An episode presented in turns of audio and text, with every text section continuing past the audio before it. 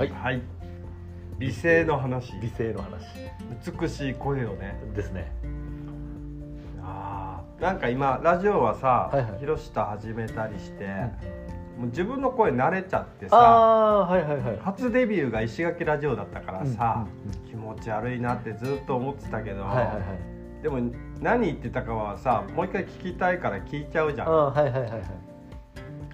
慣れるんだねああき自分の声にね。ああでもそれは分かるかもしれない。耳がちゃんと調整するんだなと思って、はいはいはい。だけど分かんないよね。自分の声がさ、美声の声なのかとかさ。あ何をもって美声なのかみたいな、はいはいはいオペラ歌えたら美声に。でもオペラでもさキーが高すぎるとさもうなんかガラス割れるんじゃないかとかさ。確かに確かに。攻撃的に聞あそうそうそうそうそうそう。あそういうのあるなと思って。でも好きな人の声ってあるじゃん。ああはいはいはいはい。俺だったらこの畑基博の声とうんかはいはいはい。好きなんだよね。ああだからその真逆なのかなとかさ。はあはああ自分の声と。と違うから好きなのかとかさ。その真逆にああるっていうかまああのー、なんだったっけ。ウルフルズのさ。ああはいはいはい。なんだったっけ。トータスのそう。あそうそう。はいはいあの人はまたあれじゃん。なんていうドーンっていう感じっていうかさ、はい。はいはいなんかでもそっちが好きかって言ったら、まあ、元気になるっていうかさ応援歌みたいな感じでさ歌う感じはなんかいいんだけれども、はいはい聴き続けられるかって言ったらあどーっちみたいになってくるわけよね、はいはいはいはいああいう声になってくるのかなと思って、うん。畑基博よりの声なのかなと。ああ美声といえば、うん。確かに。小田和正とかあオフコースの。はいはいはいはいはいはいはい。あのあれですね。なんかえー、っとなんあの丸っこいイメージの声な感じがしません？とかハスキーな感じってなんかあの透明感のある声とか。はいはいはいはいはい。あのトータスの人とか、うん。えーっとは結構なんか細かいうん。鋭角。ああのギザギザなイメージがあったりとか。ドンキで何回もなんかドンドンの。うんドンキはねまたなんかねちょっとあのあドンキというかあでもあれかもしれないです。あのハンマーのうん。先っちょにあのトゲトゲついてるやつあああるあの釘あれ取るやつ？あの肉叩きあああああああ広げるやつイメージかもしれないですね。あとなんかえっ、とでも斎藤和義とかはあ円錐っぽい気がする。あああ 形で言えば。形で言うと。はい。で肌本博とかはもう別に先っちょが尖ってないような気がする。ああなんかあのーで一般的に美声と言われるとどっちかというとそのだから先っちょが尖ってない声な感じはしまあすイメージ。あ確かに。なんかね聞いちゃう声ってあるよね。ああはいはいはいはいそれがでも美声なのかとかまた別なんだろうね。別かもしれないですね。人によりけりでしょうしね多分ねやっぱ美しさ。だってさあのなんだったっけ声でさラジオの方が人柄がわかるみたいな話あったじゃん、はいはいはいはい。その相性をじゃあ声で確かめてんのかなって。この声の人だったら友達になれそうとかさ。はいはいはいはい。なんかねそのその人の中に合う合う領域にうんなんか入り込めるっていうかさ。確かにね。声なんか第一印象は声質ですよね、うんうんなんかその第二印象であの話の間とかうん。なんかペースとかうんがあるような感じがなんかします、うんうんなんか。だから第一印象で第一印象は私はなんかその深い声丸い声の人の方がなんか聞きやすかったような気がしますよね、しかもさ大体その声を聞いててさなんかなんだろうこのラジオでしか聞いたことないけど初めて会った時の印象はいはいはい。外見だああはいはいはい。なんかイメージと違う。ああありますことがあるみたいな。ああはいはいはいはいはいはい。確かにそういうのをなんかでもどっちなんだろうな。まあでもそんなに想像つかんよなって思うな逆に。あー外見と声と、声って多分そんなにさ、うん種類があんまりないんじゃないかなって逆に。ああはいはい。顔の方が種類多いんじゃないかって。ああ確かに。パーツも多いし。うん。そういう違いあるあのあでもあれですよね。なんかモノマネ上手な人とかって、なんかその本家と顔も結構似てたりとかあーあー骨格？だからリンクはしていつつあもまあ確かに声のパターンより顔のパターンの方がお多いでしょうねーあーなるほどな。だってスピーカー作る時もさ木使うかとかさそれははいはいはい。石使うかとかさうんうんうん。それによってちょっと変わるよね。ああはいはい。同じ音。質が。はい。音でもね。うんうんうん。あんな感じなのかねじゃあ。おあー。声帯がスピーカーでいううん大元。うん。うんうんうん。うんなんですかね。発信元。橋本橋本であの出力機がその顔の口から出てくるとか。なんですかね。わかんないですけど。うん頭蓋骨の形とか。頭蓋骨の形とか。ああ鼻の穴が中の穴がでかいとか。ああでもあるでしょうね。確かに。あの口の中のこう溶石とか、うんうんうん。歯とかね。歯とか、はい、舌とか。ああうんうん。確かに。だって今日さはい。えっ、と昨日か。高谷さん来てるさね、はいはいはい。対比のあれで。でラジオでは聞いてたけど、は初めて会うからで高谷さんのイメージは俺の声は細いお。じいちゃんって。で昨日畑で会った時に俺のこと従業員と思ったらしくて畑の。はいはいは本人は じいちゃんと思ってい来てるから。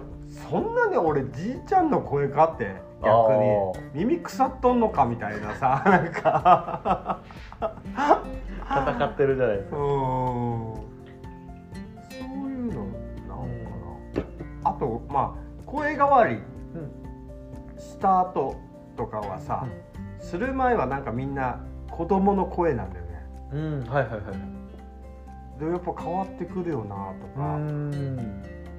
あとうちの子3名いるじゃん。はいはいはい。電話してくるとさ声が似てるのよ。うーん。長男坊ももう中2だから声変わりしたんだよね多分、はいはいはい。喉仏出てきてるから、うんでも電話でさ誰かわからないんだよね。うーん。家から電話かかってきて。あもうそのうちの誰なのかっていう分かりにくい、へえ不思議だな、ね兄弟は似てくるのかなとか。ああいやそれはでもあるでしょうね。ね。絶対、うん、似てそうな気がする。でも男の方がちょっと太くなってくるわけよ、はいはいはい。知り合いとかでもやっぱりいっつもかけた時に声が高いから。うん。だから電話の方はもっと声高く感じてはいはいはい。いつも間違ったのかなって思っちゃうわけよね。たまにいますね。うん。奥さん取ったのかなとか そこまで高いんですか？そう。へちょうどギリギリ女の人でも出せそうーな。ああなるほど。そう。いつもえーっとなんとかさんみたいな。はいはいはいはい。そうだよみたいな。声いつも高いなみたいな。でも会って話聞いた時の声はまた違うわけよね、ん。だ電話してる時にもう勝手にさ上がっちゃうとか。あーあーそれはありそうですね。なんかねその受付嬢とかさ、はいはいはいはい。電話のオペレーターの人とかも多分よそ行きの声じゃない。はいはいはいはい。あ確かに。それはありそうです、ねえ。はい。したら余計わかんないなみたいな。あー。あーでも確かにそ電話のあれは無意識にありそうですね、うんうんなんか聞こえやすかろうという声を勝手に出そうとしてしまってる感があるかもしれないですね、それもあるな、うん。なんかしてあと耳遠い人と話するときにあはいはい。声もでかくなってしまうよね。ああ低い声がいいって言いますけどね。ああそうだ。ああそっかそっか。ああそうだね。はい。なんか俺が喋ってるとそのおばあちゃんとかにうん伝わるんだけどはいはいはい。川上さんが言ったら伝わってないっていう「はいはい」って何回もそれはきっとそういうことね。ああなるほどな、はい、あー声と耳。声と耳。はい。さっき目。目。おお確かに。V でくるな。人体のあー。人体の秘密を解き明かしてくる。は いじゃあ奥さんとかもパートナーとかはいはい声でも選んでたりするのかねじゃあ。ー確かに。でもあれですねなんかあの足切り条件ぐらいにしかならなさそうですね。なんかああの、よっぽどもう無理ですってなった声の人は無理だけど、あでも別に声で好きになるまでいくとあそっか。あーでもあるか。歌声とかああありますもんね、うんうん。その声低い人が好きとかっていう女性とかだとうん。ありそうですね、確かに。アイドルにあんまり期待しないもんね声。あこれあ確かに。そうですね。でも歌手って名乗ってる人には声を期待してあーはいはい。聞くからね、はいはいはいはいはい。ああ確かに。誰が歌っててもいいもんねアイドルがね。アイドルの場合はね。ね。まあ確かにはい、誰が上手とかあんまりうん、気にも留まないっていうか。はいはいはい。たまにいるんだよね一人だけ。めっちゃうまい。そうそう異常にうまくて、ね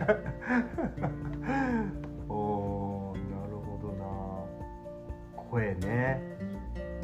まあでもあれかもしれないですね。あのいろんな人にうん。聞こえやすい声がうんうん。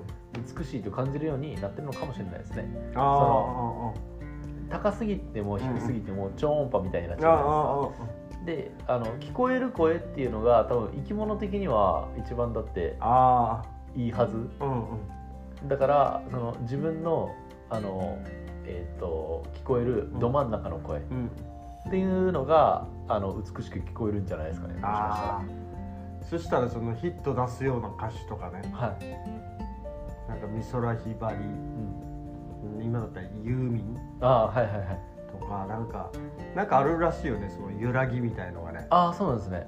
なんだったっけ千分のなんとかの揺らぎ。へえななんかその揺らぎがある人が大体ヒットするらしいんだけど。へえはいはいはい。万人受けしやすいそのなんかねうん。声帯のその音波はいはいはい。そのリズムがなんかある一点のところで揺らぎが出るらしくて。へえああでもそんなのできないなみたいな、ね、意識してできるもんいじゃない。やもんではないんでしょうね。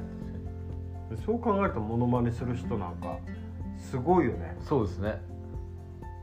あー。で子供にさ、は冗談でさあのーエヴァのゲリオンのさ、あのー主人公いるじゃん。ああえっ、とシンジ君。